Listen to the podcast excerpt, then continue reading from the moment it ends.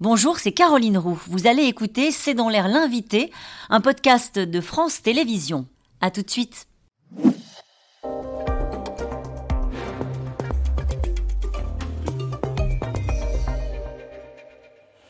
Bonsoir à toutes et à tous. C'est dans l'air l'invité. Mon invité ce soir est Frédéric Dabi. Bonsoir. Bonsoir. Merci d'avoir accepté cette invitation. Je rappelle que vous êtes, on voit souvent sur le plateau de C'est dans l'air, mais je vais faire quand même les présentations. Vous êtes directeur général opinion de l'IFOP.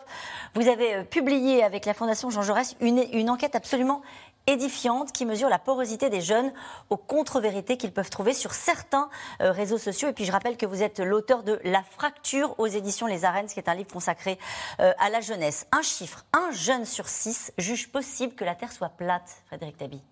Oui, c'est édifiant. Il y a toute une série de contre-vérités ou de vérités alternatives qui sont soutenues par une minorité de jeunes. Mais vous avez raison, 16% dans une logique d'extrapolation, ça fait 1 à 2 millions de jeunes de 18 à 24 ans, 3 millions de jeunes de 18 à 30 ans.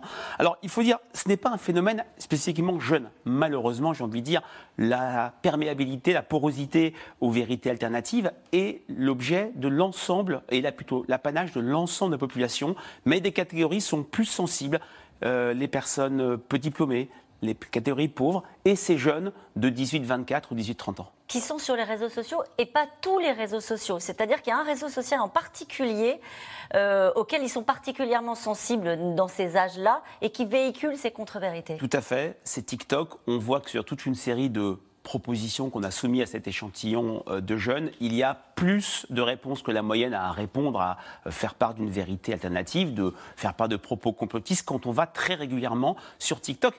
Ça nous dit beaucoup de choses sur l'éducation euh, aux médias, sur le problème de l'accès à l'information, et ça nous dit aussi beaucoup de choses sur le fait que de plus en plus, j'ai envie de dire, jamais les moyens de s'informer entre les jeunes et le reste des Français n'a été aussi dissemblable. Et c'est vrai que quand on voit certains des chiffres qui sont absolument incroyables, 20% euh, des jeunes estiment par ailleurs que les Américains ne sont jamais allés sur la Lune. Euh, en Ukraine, les massacres civils à Boutcha, on en parle souvent, y compris sur le plateau de C'est dans l'air, était une mise en scène des autorités ukrainiennes pour 26%.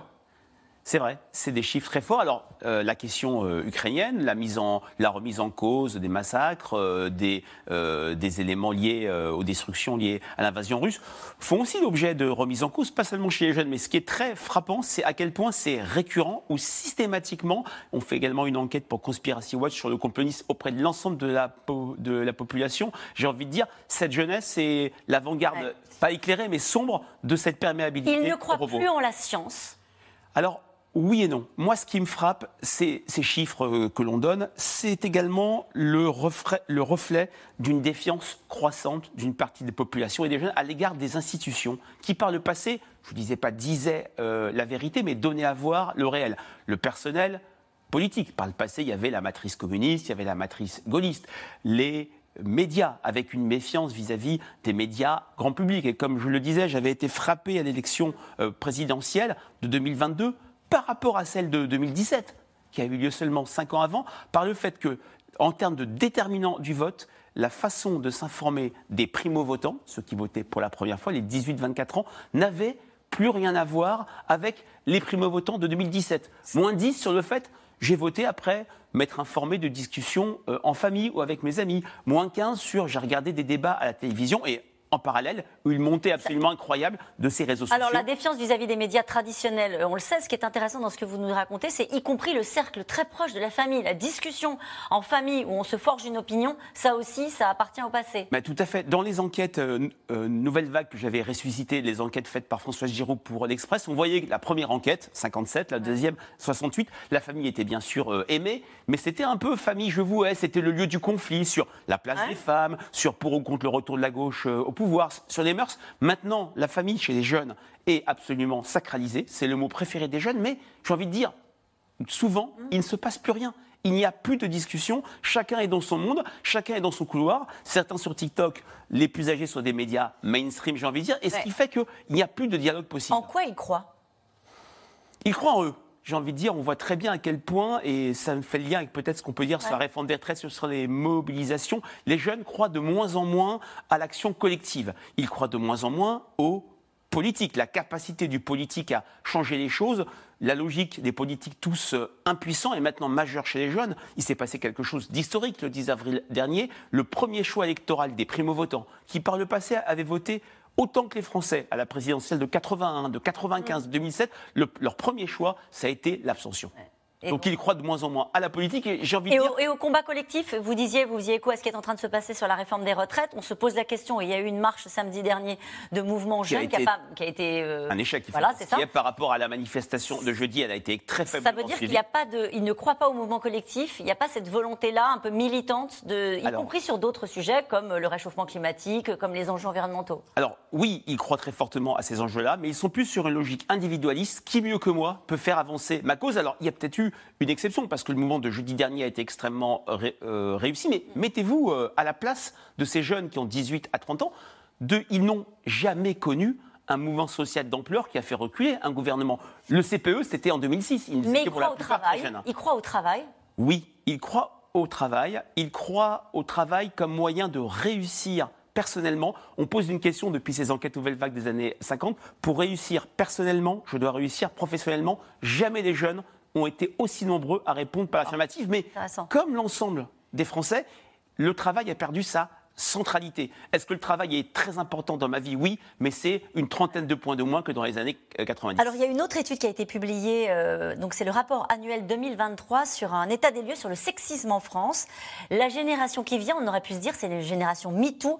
Et en réalité, dans cette enquête-là, on se rend compte qu'elle est peut-être moins sensible au sujet euh, lié au sexisme. On écoute Sylvie Pierre Brossolette, qui est présidente du Haut Conseil à l'égalité ce sexisme ordinaire perdure, qu'il apparaît malheureusement encore et plus fortement dans les générations de 25-34 ans, à mon avis dû au fait que cette génération est baignée dans les réseaux sociaux, le numérique, le porno, et que ce sont des éléments de violence banalisée et de domination masculine, et qu'il faut donc réagir. On ne peut plus se contenter à la fin, quand les femmes sont en danger, de les protéger et de punir les hommes. Il faut prendre le mal à la racine, s'intéresser au sexisme et le combattre dès le plus jeune âge.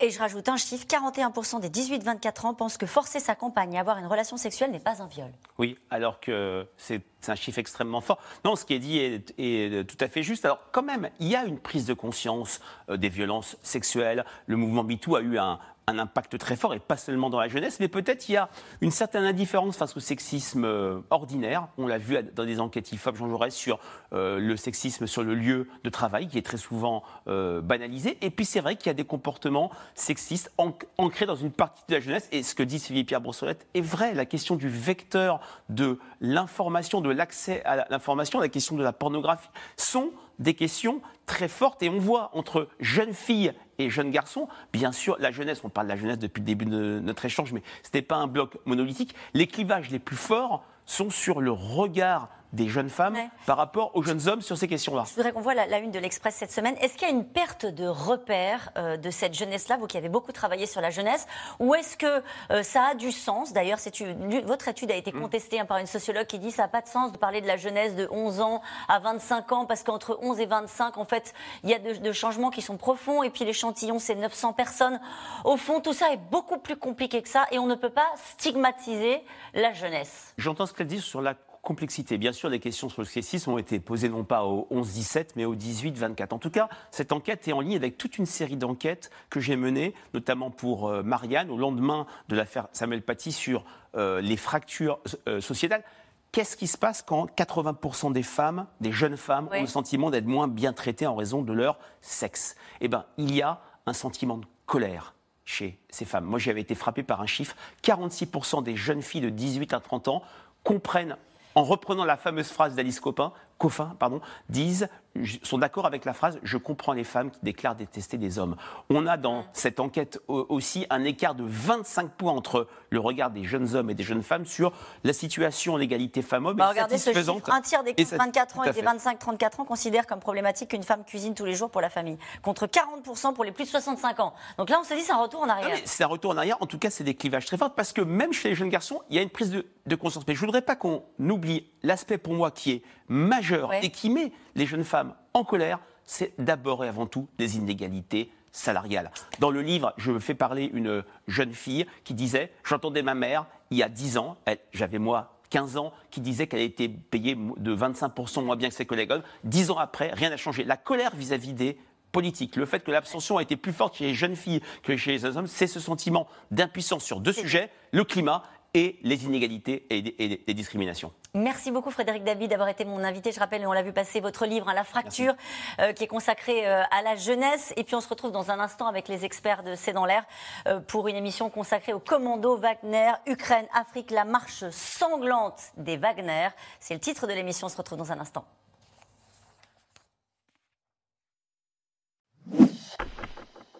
Merci d'avoir écouté C'est dans l'air. Comme vous le savez, vous pouvez désormais écouter l'intégrale, mais aussi l'invité ou vos questions à nos experts. Tous ces podcasts sont disponibles gratuitement sur toutes les plateformes de streaming audio. Et pour le replay vidéo, c'est sur France.tv, bien évidemment. À bientôt.